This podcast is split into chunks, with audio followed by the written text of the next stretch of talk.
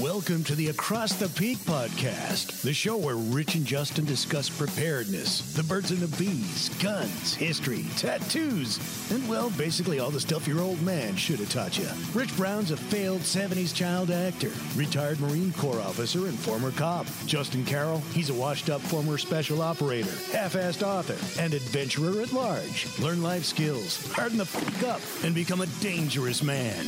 Get your damn boots on, gents, because we're going across the peak.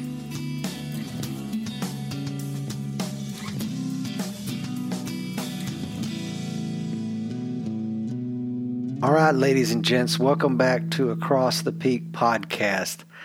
I am your host and tour guide, Rich Brown, and I am joined by my partner in crime, Justin Carroll. Justin, what's up, my brother?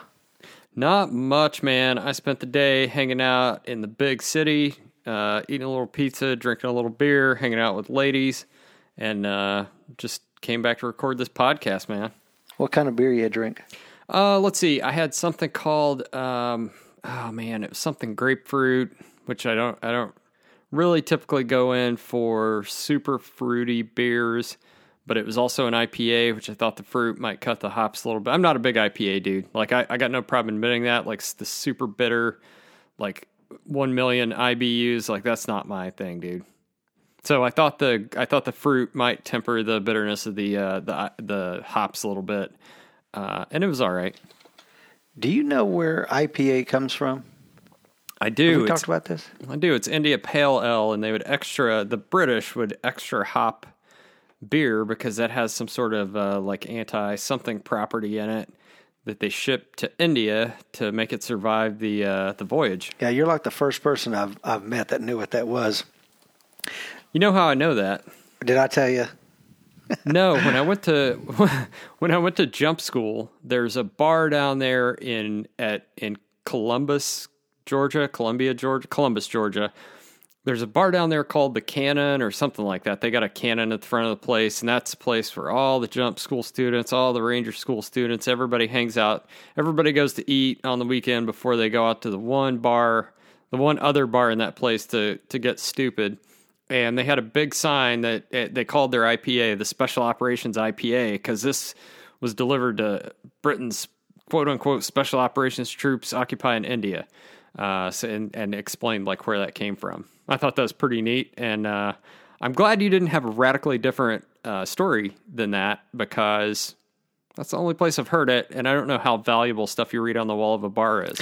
I tell you what, I have found some really, uh, really deep intellectual stuff on the walls of bars. But yeah, man, um, I was in Halifax, Nova Scotia a few years ago, and we, uh, my wife and I, toured the uh, Alexander Keith Brewery up there, and uh, that's where they are famous for making IPAs.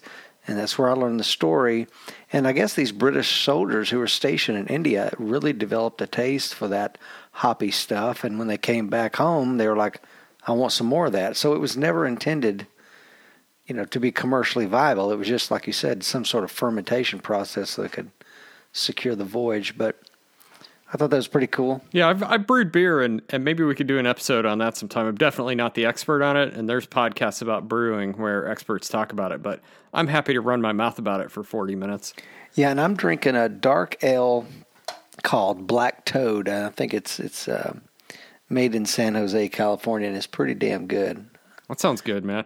Going into the quote of the day, and I'm just completely making this up because we don't actually have a quote of the day segment, so uh, I, I'm just shooting from the hip here. Uh, but speaking of profound wisdom that we have read off the walls of bars, uh, here's one Beer is not the answer for anything, it's the question, and the answer is always yes. Ooh, that's deep. you know, maybe maybe Yeah. we should do a quote Yeah, of the day. Like that, that should enrich everybody's life having heard Oh, that. yeah.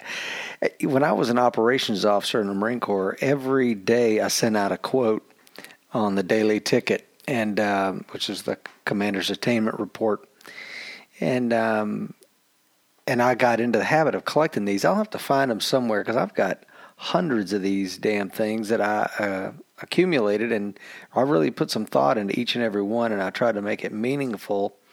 And uh, matter of fact, that that goes to something else. I told a junior officer one time, I said, when you send out your evening report, put something in there somewhere in a, like the third appendices or some something that says like the first Marine that calls me that they've read this, I will buy them and their Marines a pizza or something like that or a case of beer, and um, that, that just to make sure that they're reading the damn thing. Because a lot of times, like, yeah, yeah, yeah, I take it off the fax machine or I pull it off the PDF, I three hole punch it, I throw it in a binder, and I chuck it on the thing. And so he gets to Kuwait and he says, Man, you won't believe it. I got over here and I pull a, the three ring binder off and I go, These are all the reports we've been getting, and they're all blank. But the Marines had dutifully three hole punched these blank reports that came in on PDF and filed them and the moron on the in, in, the United States had been sending these things over wrong side down on the scanner, but nobody had taken the time to call back. Oh my God, that's priceless, Isn't that man. great? And and he said, "Dude, now I know why you taught me that years ago." To put something in there, so to, so that I knew when somebody called me, people were actually reading this shit. You know what, man? I, I, I think everybody thinks Marines are full of themselves and thinks think that even if you're a Navy SEAL that went to 18 Delta and SEAL Team Six and whatever, that we all think that if you didn't go to Marine recruit training, you haven't done anything with your life. But let me tell you that, like, I'll dispel that myth right now and just straight up tell you that sounds like some stuff Marines would do. That sounds like typical Marine behavior putting it upside down in the fax machine. Yeah. Speaking of typical Marine behavior, I guess that's a great segue to get into today's show. And today's show is more or less entitled On Becoming Competent and Dangerous. And before we get into where that phrase competent and dangerous comes from, man, um, and we've talked a little bit about our background in the Marine Corps. I was in the Marine Corps for 23 years and retired and as a chief warrant officer. And you spent how many years uh, I spent eight years in the Marine Corps and then uh, about seven years after that in various uh, civilian capacities around the uh, special operations community and the intelligence community. So, having said that, uh, you know, the Marine Corps talks a lot about its warrior ethos. And before we start breaking words down, Justin, I want to kind of just throw it out there to you. You know, as Marines, when you hear the phrase warrior ethos, man, what does that mean to you? Man, I don't know that I really have a great, eloquent, succinct, punchy answer for this. I'm going to give you, I, am going to ramble on for five minutes, and at the end of it, you're going to be like, yeah, I could pick two or three things that uh, out of that and distill it down to one thing that's probably an ethos. But to me, uh, a warrior ethos is, uh, man, I hate to use the word code, but uh, and and I don't know if it's a code exactly, but if you're a warrior and and you have that ethos, you're part of that team. You do what needs to get done you're not the guy that's bitching about everything or asking why do we have to do this or why do they want to do us like that. It's it's just this. Let's pitch in. Let's get it done. Uh, it, it, doesn't matter why we have to do it. It doesn't matter why they want it uh, want it done this way. It just has to be done. So let's get it done and let's do it as competently, as completely, as efficiently as possible. Let's do so while maintaining the best possible security for the unit. Let's do so while um, you know, doing everything we can to take care of the men around us. Um, I, I, I, don't know if that makes any sense or if or if that really drives at what you're getting at, but it's being it's being uh, skilled in your job. It's being willing to do your job with, without asking a lot of whole a whole lot of questions. And when I say that, I don't mean morally questioning what you're being told to do or not morally questioning it. I mean, uh, it, it, if it's not a moral conundrum or quandary, just flying in and, and getting shit done for lack of a better term. No, I think that's that's I think your I think your line of thought is sound and I, I would for the listener, the word ethos is actually from the ancient Greeks. And um, for them, ethos meant, and this is kind of interesting, Justin, an accustomed place or um, instinctually to, seeking an accustomed place, something like that. And uh, believe it or not, the the first time that we see the word ethos used was when Homer used the word, and he was using it to describe a place where uh, they kept horses, and the Greeks would store their horses after a battle, say against the Trojans, in in an ethos. Uh, and it was in these places that the horses were at ease. You know, they could relax after the battle because just like us, man, horses are social animals. So when you corral those horses together in an ethos, they could relax uh, because they had grown accustomed to each other for the long mo- travel that they did together. Um, they had been in combat together. Now they're chilling out together. They're they're forming these familial bonds, and the ethos, the corral, if you will, sustained and reinforced their unit integrity and their individual character, et cetera, et cetera. So we see this this ethos then this place that they can relax and you know be horses you know as a place that sustained their resilience and restored their ability to fight for another day. So flash forward several hundred years and you have herodotus who picks up the word ethos once again only this time he uses it to mean something like uh, something that generates a sense of custom or habit uh, a use or a practice something like that. So it started becoming more of the social skills that we would kind of see it today. And then Aristotle incorporated it, incorporated it and made it a little bit more practical as he his discourse on ethics. So the idea of ethos continued to evolve into what we probably would know it more as today, like manners, customs, personal disposition, someone's character, or today we would probably call it moral character. Does that does that kind of make sense? Yeah, that that definitely makes sense to me. Boy, this is this is a, an awfully big topic, and uh, I, I, I think we're both going to struggle at times to really put this into uh, like to be succinct with this, just to be really tight with our verbiage and and have on point answers. But yeah, I think that makes a lot of sense. So I I don't mind if philosophical thought and how we express it is a little fuzzy because I think it probably should be. Um, I think that when we speak in absolutes in terms of philosophical concepts, sometimes we may miss it. But today I wanted to make sure we understand the warrior ethos specifically because when we use the word warrior, all warrior means is that someone is a combatant in a type of struggle. And I, I, I don't think I don't remember if it was von Clausewitz or Napoleon or someone who described if you think of warfare or a warrior as someone who's involved in a struggle like two men in a in a wrestling match or jiu-jitsu. They're, they're each trying to impose their will violently on the other person. So it's a violent clash of wills. So I want to make sure that the listener understands all that because what we're going to talk about now is uh, Jordan Peterson, if you're not if you're not familiar with Dr. Peterson or his work, uh, let me tell you a little bit about him because he's important to today's uh, topic on becoming competent and dangerous. Dr. Peterson studied at the University of Alberta, McGill University. He remained at McGill as a postdoctoral fellow before moving on to the Harvard University here in the States, where he was a, an associate professor in the psycholo- uh, psychology department and he later moved back to Canada to the University of Toronto as a full professor. Uh, Jordan, Dr. Jordan Peterson has written two different books. His first book was Maps of Meaning, and his second book is on uh, 12 Rules for Life. And uh, he gave an interview recently with John Stossel. I'm, are you familiar with Dr. Peterson at all? A little bit, yeah. Well, recently he gave this interview with John Stossel, and I'm, I'm sure most of the listeners have heard him at some point. And uh, Dr. Peterson said something during the interview that I thought was pretty neat. He said, "quote It's very helpful for people to hear that they should make themselves competent and dangerous and take their place in the world." And um, Stossel, of course, was like, "Competent, dangerous. What do you? Why dangerous?" And Dr. Peterson said, There's nothing to you otherwise. If you're not a formidable force, there's no morality in your self control. If you're incapable of violence, not being violent isn't a virtue. People who teach martial arts know this full well. If you learn martial arts, you learn to be dangerous, but simultaneously, you learn to control it. Life is a very difficult process, and you're not prepared for it unless you have the capacity to be dangerous.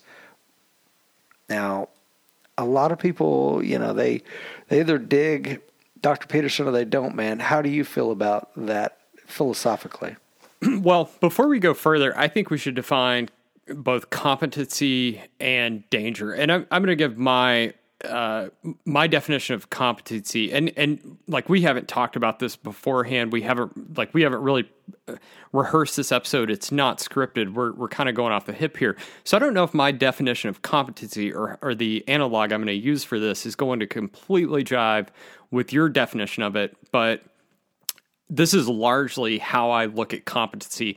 And it was defined for me really recently. And I, I, used to think of the coyote as the ultimate example of this, but I recently, in one of my favorite podcasts. You talking about the cartoon character? no, no, definitely not. I'm talking about the uh, the animal that can pretty much survive anywhere in any environment through any kind of food shortage, any kind of change in environment. You can you know, like uh, the coyotes of LA were, were of Los Angeles, of downtown Los Angeles. There are coyotes that are living there and thriving uh, because they can they can adapt to their environment really really well. But uh, another example I heard of this recently was on one of my favorite podcasts. It was on the Outside podcast, and they have a continuing series called The Science of Survival, and their most recent episode, which we'll link to in the show notes, is called uh, A Very Old Man for a Wolf. And it talks about this one specific wolf out in Oregon. And there's a, a scientist that studies wolves, wolves on there who says a wolf is competent. A wolf has to get, I, I don't know, seven pounds of meat a day for itself and all its family members.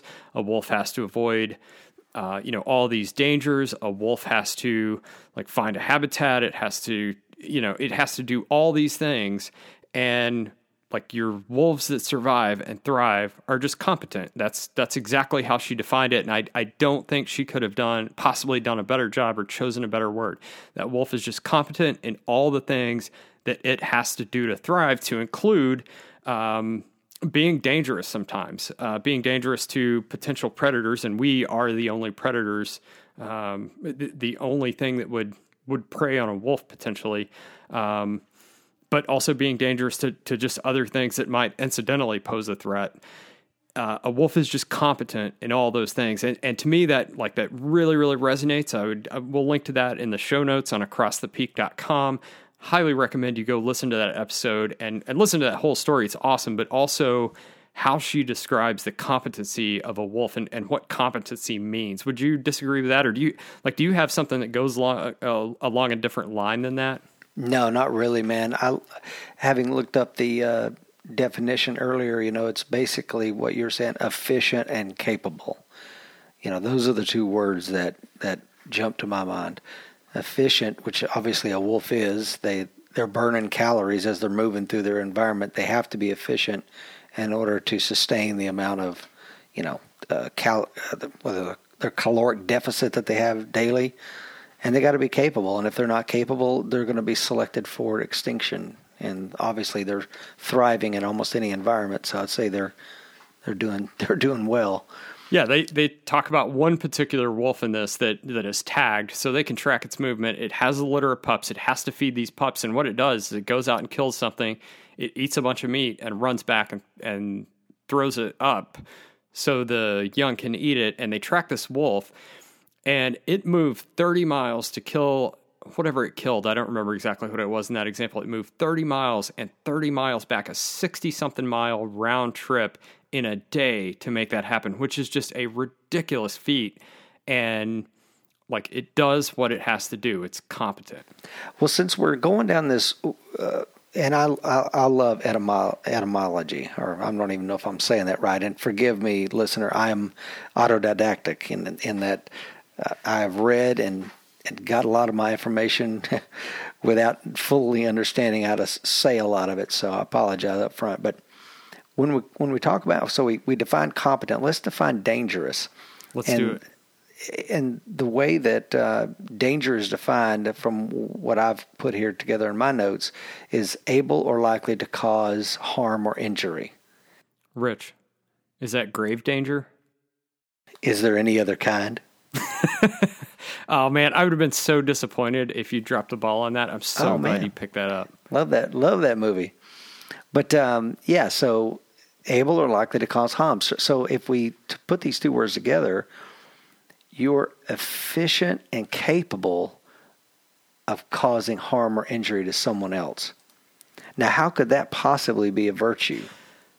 Well, that can possibly be a virtue in any number of ways. So it's, I think it's fairly rare that the average individual has to actually has to engage in physical violence these days. We we move in a very and before I go into this, don't like don't mistake me. Don't mistake what I'm saying as one of these people that longs for the world to just evolve into anarchy so I can run around and do whatever I want. But if that happened, I I fully believe I would thrive in that environment. I don't want that. I don't want that for my family. I don't want that for my I mean, let's be honest. We all know people that would that we love that just probably wouldn't make it. Um, so I, like I don't want that. I, have I've lived in those environments. I've been in those like kind of dog eat dog environments, and I don't long for that here. I, I'm very appreciative of what we have here, but. Uh, should that time come, I'm I'm more than capable of meeting it, or I think I am. Like I I might just like take one between a running lights in the first two seconds, and and that's that. But um, to the extent that I can, I I will face that challenge. If I am accosted on the street, I will face that challenge. If I am uh, you and I talk about this a lot the imposition of will. And I don't like being in a position where anyone can physically impose their will upon me, can physically make me do something I don't want to do. There are times where I will do things that I don't want to do because it's in my long-term best interest, but I never want to be in a in a circumstance where someone can make me do anything I want to do, where someone can uh, detain me against my will or physically move me to a, another location or physically um, make me do anything or make me do something because I'm afraid of that person. Um, I, I think the the ability and the the uh, the the state of being competent and dangerous is what prevents that. What uh, one makes most of the people around me and and that know me um, man i'm, I'm to sound like i'm really full of myself i promise you i'm not but uh, pro- definitely a few of them makes them think twice in how they speak to me because i see how they speak to other people and they don't speak to me that way um, and, and, the other part of that is uh, if they don't know that they will quickly learn that that my will is not that easily bent if it if it comes to it. I might lose, I might ultimately lose, but it's not going to be uh, it's not going to be easy for them. Yeah, man, and you know, I think it was uh, Robert Howard who created Conan back in the 30s once said, "Civilized men are more discourteous than savages because they know they can be impolite without having their skulls split." And I think that lends itself to what you said. If people know you and they know your capabilities, they're probably going to be a little bit more courteous to you out of respect because they know uh, that there's a line they can cross and, and they will um, they will be put back physically in check. And and Jordan, Dr. Jordan Peterson talks about this. He says, as a man, that's important that people know uh, you're not necessarily someone to be trifled with. And I also want to circle back to what you said, you know, because we have talked a lot, you and I, about the imposition of will. And I'm going to I'm going to jump on that train for just a moment for the listener. When we talk about what a warrior is or is not, uh, as we defined it a moment ago, it's it's a person who engages in this violent struggle of wills with another opponent. In that context, someone who is um, imposing his will on the other person. I don't ever want to be that guy who has another actor imposing his will on me. Thus, I train my mind, I train my body, I train my spirit, I train in uh, combatives and shooting, etc., so that I am ready when the time comes. And I won't, it will not be easy to impose your will on me. I promise you that but to go also, Justin, to go back to the John Stossel interview, I want to I want to talk about. I'm going to give you that sentence that Jordan Peterson gave. He said, "Life is a very difficult process, and you're not prepared for it unless you have the capacity to be dangerous." To which Stossel replied, "By dangerous, that implies I should be ready to threaten someone, to hurt somebody." And Dr. Peterson said, "No." You should be capable of it, but that doesn't mean you should do it. And, and I think, Justin, that's what you were saying. Eh, and the question kind of would come back how can we be virtuous if we are incapable of actually accomplishing it. Because it seems to me the virtue stems from the fact that we're competent, okay, with and first, because without that ability, no virtue can be achieved. That's absolutely right. There, so there's there's multiple facets to this, right? So if it's if it's a moral thing of I don't um, of let's use some extreme examples, right? So let's say there's a situation where I see another man uh, violently imposing his will on someone who's weaker than he is, and I I take ideological beef with that, for lack of a better word. I, I, I disagree with that and my my value system my value my code my ethos says you have to intervene and you have to do something. If i don't have the ability to back that up then like my like what what good is my value system? Uh, another example might be at my job. If my company says we're going to do something that is grossly unethical possibly illegal whatever the case may be i might have great like value issue with that which which i am uh, uh, I, I'm a very firm believer in being financially like I'm not financially independent. Like I still have to work for a living, but I don't have any debt. I don't have like I don't have a dime of debt. Uh, I have money in the bank. I have like I have a big credit line still, just because I haven't canceled it. But um, like I'm in a position where if I have a disagreement, if I if I disagree about something strong enough, a job can't be held over my head. I can walk away at any time. I'm going to have to find another job. Don't don't like don't mistake what I'm saying here. I'm I'm not rich. I'm not I'm not Rich Brown. I don't have Rich Brown money, but but if I like if I'm beholden to that people to that company to that person, I don't have that power. I don't have that leverage. And there's there's an awesome awesome quote and uh, ah, man, I I can't remember who said it, but I will link to it in the show notes. But um, actually, it was Diogenes. Diogenes was uh, his his friend who was plump and fat from serving the king, saw, Di- saw Diogenes eating bread and lentils for his supper and said, If you would learn to be subservient to the king, you wouldn't have to eat bread and lentils. And Diogenes said, If you would learn to live on bread and lentils, you wouldn't have to be subservient to the king. And I, th- I think that's like I think that's illustrative of what I'm trying to say. I don't I don't I, I need my company's money, uh, but if I didn't have it, I could still make my own way. I could still live, and I, I can sustain myself for you know I have enough money to stay, sustain myself for you know a year, year and a half, two years, whatever the case may be. Uh, if I if I absolutely had to, and if I have enough of an ideological divide, I have the ability to do that. So my values actually mean something. It's not just something I say; it's something that I have the ability to follow through on. I, I love that quote, man. I'm glad you I'm glad you uh, put that out there. And let's let's be real. You know, in preparing for today, I, you know, you were like, I don't know if we should discuss this topic, and I'm like, you're a dangerous dude, Justin Carroll, and the, the skill set that you have acquired over the, probably two decades up to this point. If you decided tomorrow to use them to be a bad guy, you would be a dangerous bad guy indeed.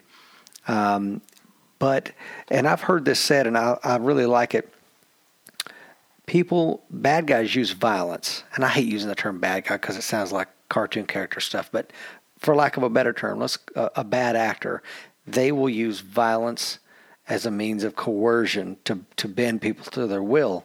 However, those of us that train I would instead of using the term violence, I I like to use the term force. I'm a former cop and I understand that word and its usage. So if we're going to train in the use of violence, to become a, a more dangerous and competent person, then we also need to understand the application of justifiable force. And um, and we really need to understand it in, inside and out, and the techniques, tactics, and strategies that co- that uh, that come with justifiable force. Because if not, we're just running around. We're a violent dude, and we've got all these techniques, tactics, procedures, strategies, etc we're just nothing but a big hammer looking for a nail head, right? I totally agree with that. And if if all if the only tool you have is a hammer, every problem looks like a nail. We're not the first people to coin that term. It's been around for years, but I couldn't agree with it more. Violence uh, has to exist on a spectrum from you know, not even not even violence or force. Uh, maybe for maybe you're right. Maybe force is a better term because I'm just thinking from, you know, maybe not even a strong word. Maybe just a direct word of no, I'm not going to do that. I, that that's not violent. I'm not being violent. I'm not raising my voice. I'm not being menacing. But that that does escalate to a certain level of force against whoever's telling me to do something that I don't want to do for some reason, or I have ideological uh, questions about doing and I decide I'm not going to do it all the way up through like deadly force and I, I, guess you could kind of relate that to you know the escalation of force requirements in Iraq and Afghanistan or whatever or escalation of force as a cop from you know verbal commands to to physical uh, intervention to sticks to pepper spray to guns or whatever um, it it should exist on a spectrum and you you you know, let, let me just talk about escalation of force for a minute. You don't have to go through all those steps. If the if the guy's coming at you with the gun, you don't have to go through the flow chart of like, hey, stop, and then go to your like try to physically manhandle him, and then pull out your pepper spray, and then finally, can you shoot that person? You can you can jump to any one of the steps on that continuum at any point as as the situation dictates. But that doesn't mean that when my boss tells me, hey, you need to go do this, and I don't agree with it, that I pull a gun on him, right? I like I'm all over the place here, but save me, Rich. No, no, no, no. I think your point is correct. You know, and as a police officer, we called it the use of force continuum because it is a continuum. It's a uh, it can be an escalating series of actions that an officer may use to resolve the situation. You can move up and down the continuum. Uh, and like you said, it could be the the first thing is officer presence. You know, when I step on the scene as a police officer, um, and try to figure out what's the best way to resolve this problem. I'm just kind of figuring out what's going on. I'm assessing attitudes. I'm trying to be professional and yet non threatening, right?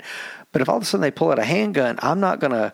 My next thing on the use of force continuum is verbalization, you know, where I try to issue calm, non threatening commands.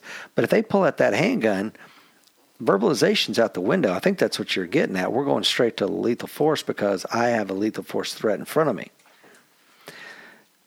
But getting back to our discussion today, when we discuss uh, dangerous, being competent and dangerous, we I think I think as men um, we need to look at it ethically. Like, what does it mean to be dangerous, competent, and ethical? And that's where the just justifiable use of force needs to be uh, put into context, right? I mean, because when you were in Iraq and Afghanistan, you had an ROE, rules of engagement. It wasn't a use of force continuum. It told you basically when it was lawful for you to use force, right? Yep. Now, use of force in in the context of when you were taking down high value targets or whatever, it might mean we're on a detainment mission, but things could go sideways, and and now the guy we were there to detain we're going to use lethal force against. And would that be appropriate? As the situation dictates, if he represents a a threat of you know grievous bodily grievous bodily harm or death, if he represents a lethal force threat, then yeah, that's absolutely appropriate. Yeah. So I think I think for the listener right now to kind of recap what we're talking about here is being efficient and capable of causing the ability, uh, or causing harm or injury to someone. Uh, not in a menacing way, but in a virtuous way. Uh, and that means showing high moral and ethical standards. And that's why we had a discussion on ethos. Um, so, in order to use justifiable force, I'm going to use the minimal amount of force necessary to accomplish my objective. For example, I had a friend. They were trying to take down this mosque and there was a bunch of foreign fighters inside this mosque. I, I think it was in Iraq, and they were, you know, some Marines were getting shot. They did not want to destroy the mosque. They did not want to kill all the foreign fighters. But at some point, you have to weigh your options and and decide that the best thing to do is to have an AV-8 Harrier jet drop a bomb on this place, right? yeah sometimes you yeah sometimes you got to do what you got to do you got to weigh that risk of like how what is this what is this building worth what is the what are the second and third order effects? Like how many people in the community is this going to piss off? How many more people is this going to turn toward the the opposition complicated equation, but yeah, sometimes that decision has to be made. Yeah, and you know because uh, the law of land warfare would kind of tell us that it's inappropriate to destroy uh, a mosque or someone's you know religious building or structure, but at the same time, it doesn't mean that I have to get hundred Marines slaughtered in the process of not dropping a bomb on the mosque. So these are these are important ethical questions that you know every single day uh, strong men are making on behalf of us because it's what keeps us safe at night. So you have to have wisdom uh, on the ethical use of this knowledge because once you once you have the knowledge of how to become a dangerous person, whether that's how to breach someone's uh, physical structure to go inside and bend your bend them to your will, or whether it's uh, some real sexy martial arts technique, no matter what it is, you have to understand uh, or I think you do, of the virtue surrounding force because force can be used for good. It, it's good. It's used for good every single day.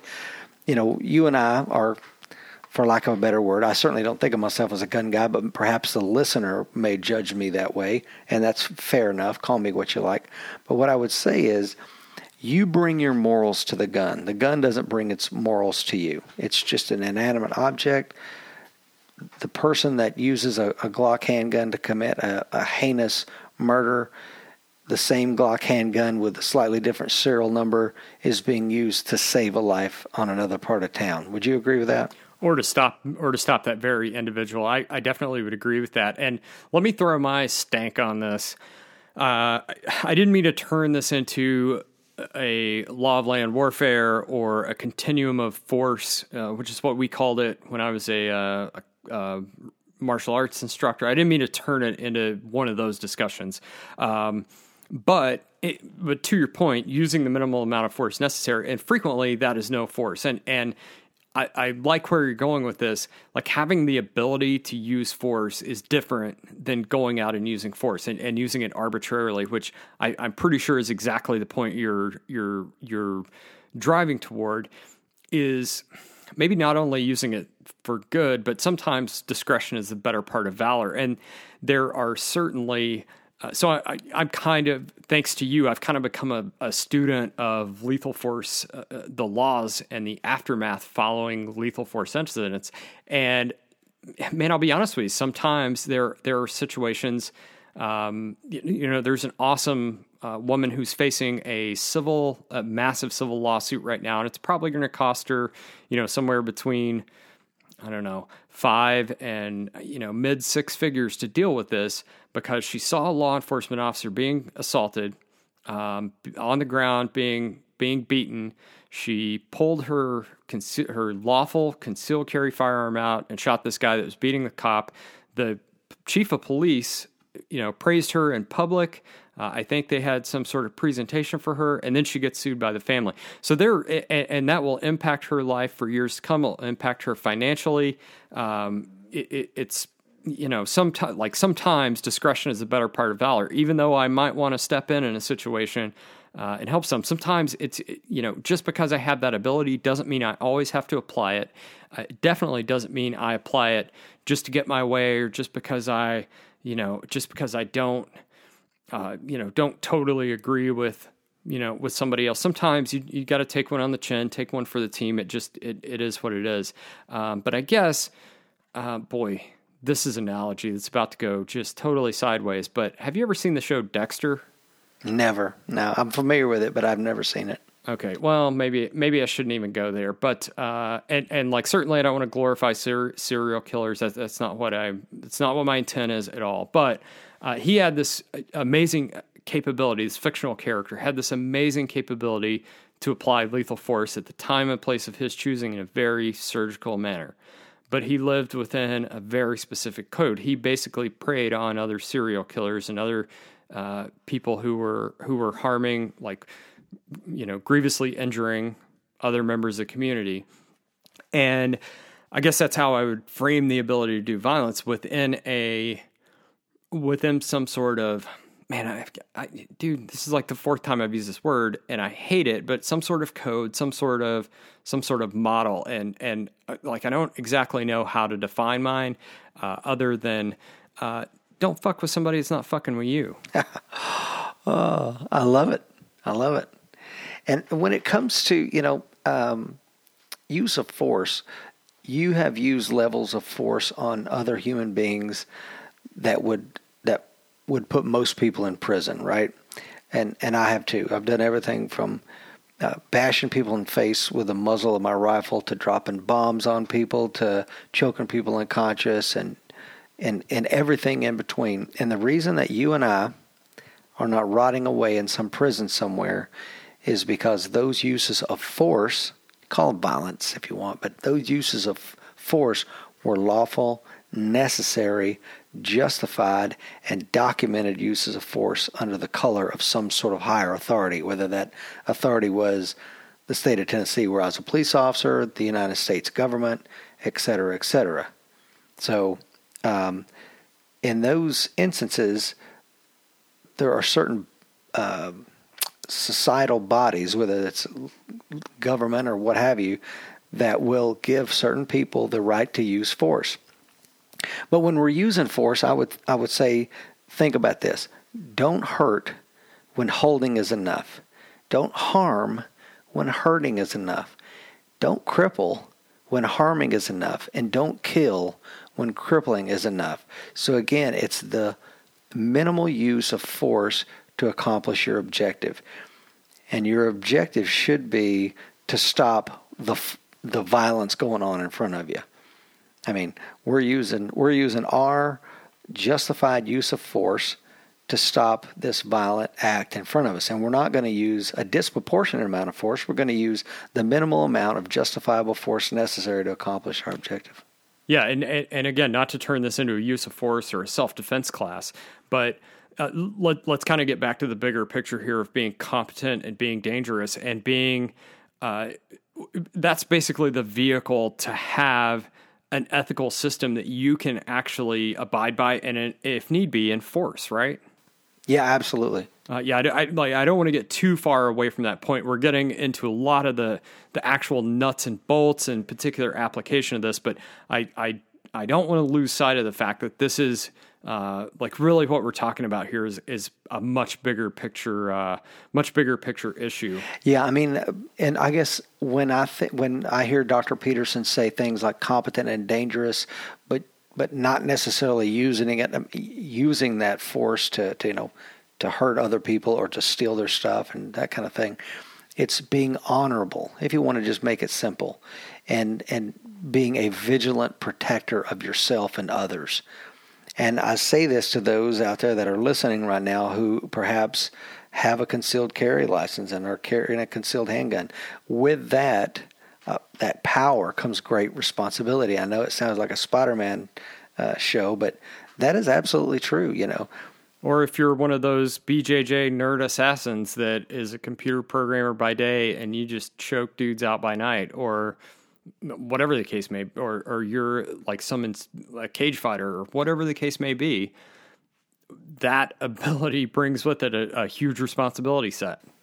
It is. So to kind of close this thing out, man, I think the wisdom of today, or what we're hoping you uh, take away from this, is by becoming competently a dangerous person, you ought to be thinking of a protector driven physical philosophy uh, so that you'll do the right thing in the right way at the right time for the right and ethical, appropriate reasons.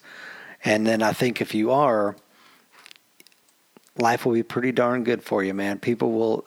Um, one of the things we talk about when we teach classes is uh, that you should be, the instructor needs to have gravitas. And when I think of that, it's like the the person that has gravitas is like their words have teeth you never doubt what that person is saying and that they mean what they say and they have the ability to back it up. So be a person of gravitas. Let me throw one more thing on that. You said this would make your life better.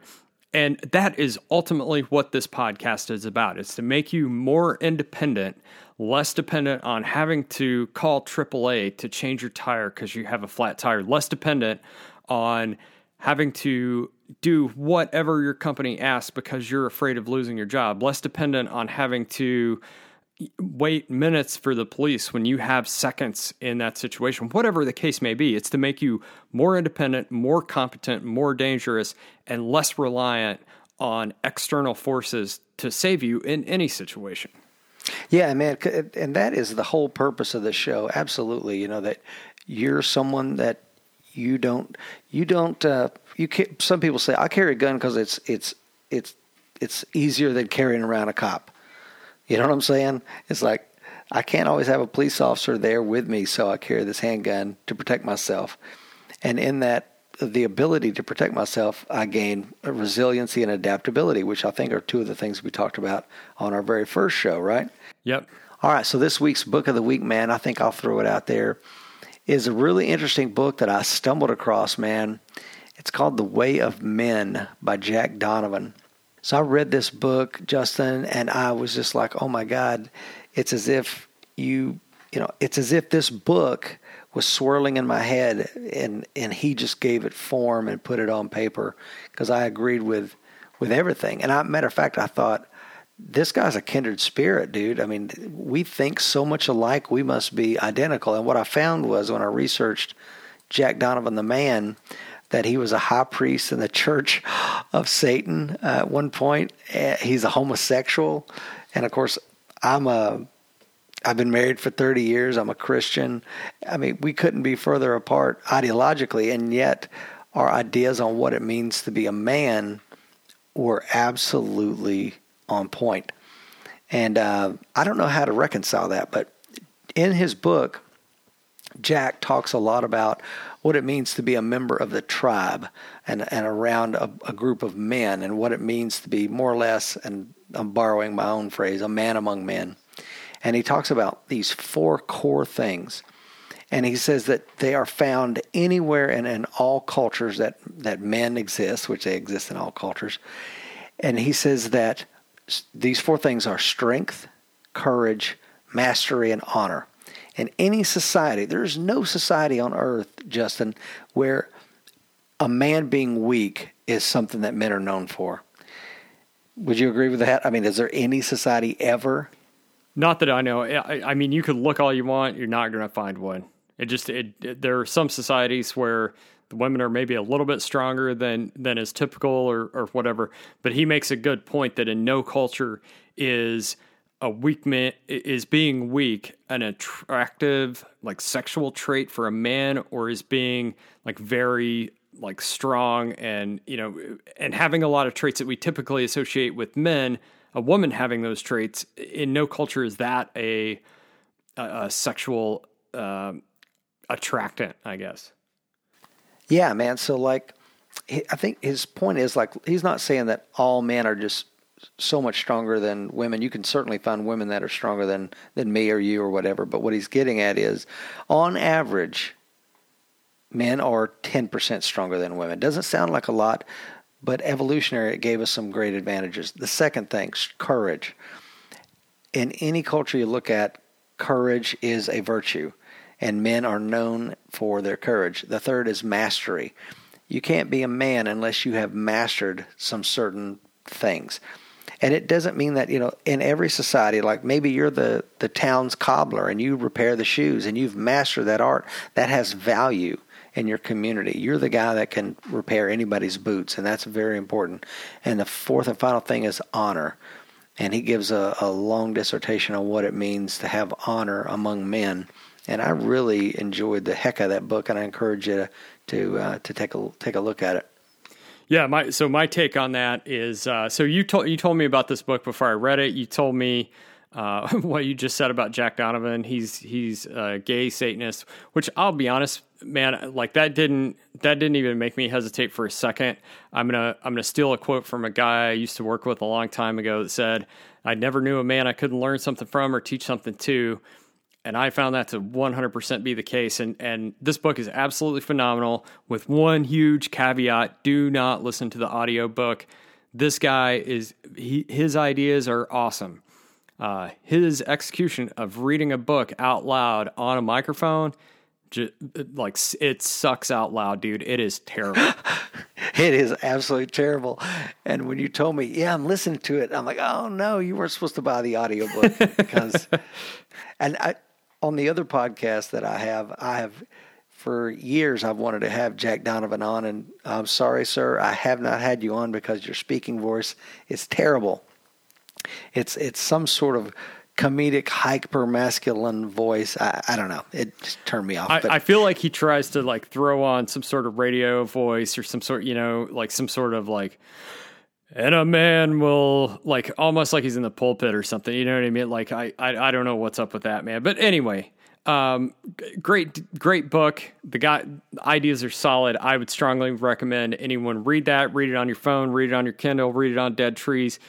But man, this is the one book I would say do not don't don't listen to don't waste your money on the audiobook unless you're unless you just don't care about the voice at all maybe you have like some sort of like tone deafness or something and it just all sounds the same to you in that case maybe maybe go for it but dude it's and i am like i uh, pretty much all i listen to is spoken word audio so i listen to a lot of crap just because i want the information and that it was a struggle to get through that and i ended up buying the uh the ebook version to actually have on hand and go through again because his voice is just so off-putting. I, I I know I'm hung up on that. I know I've been talking about it for for three minutes now, but um, awesome book.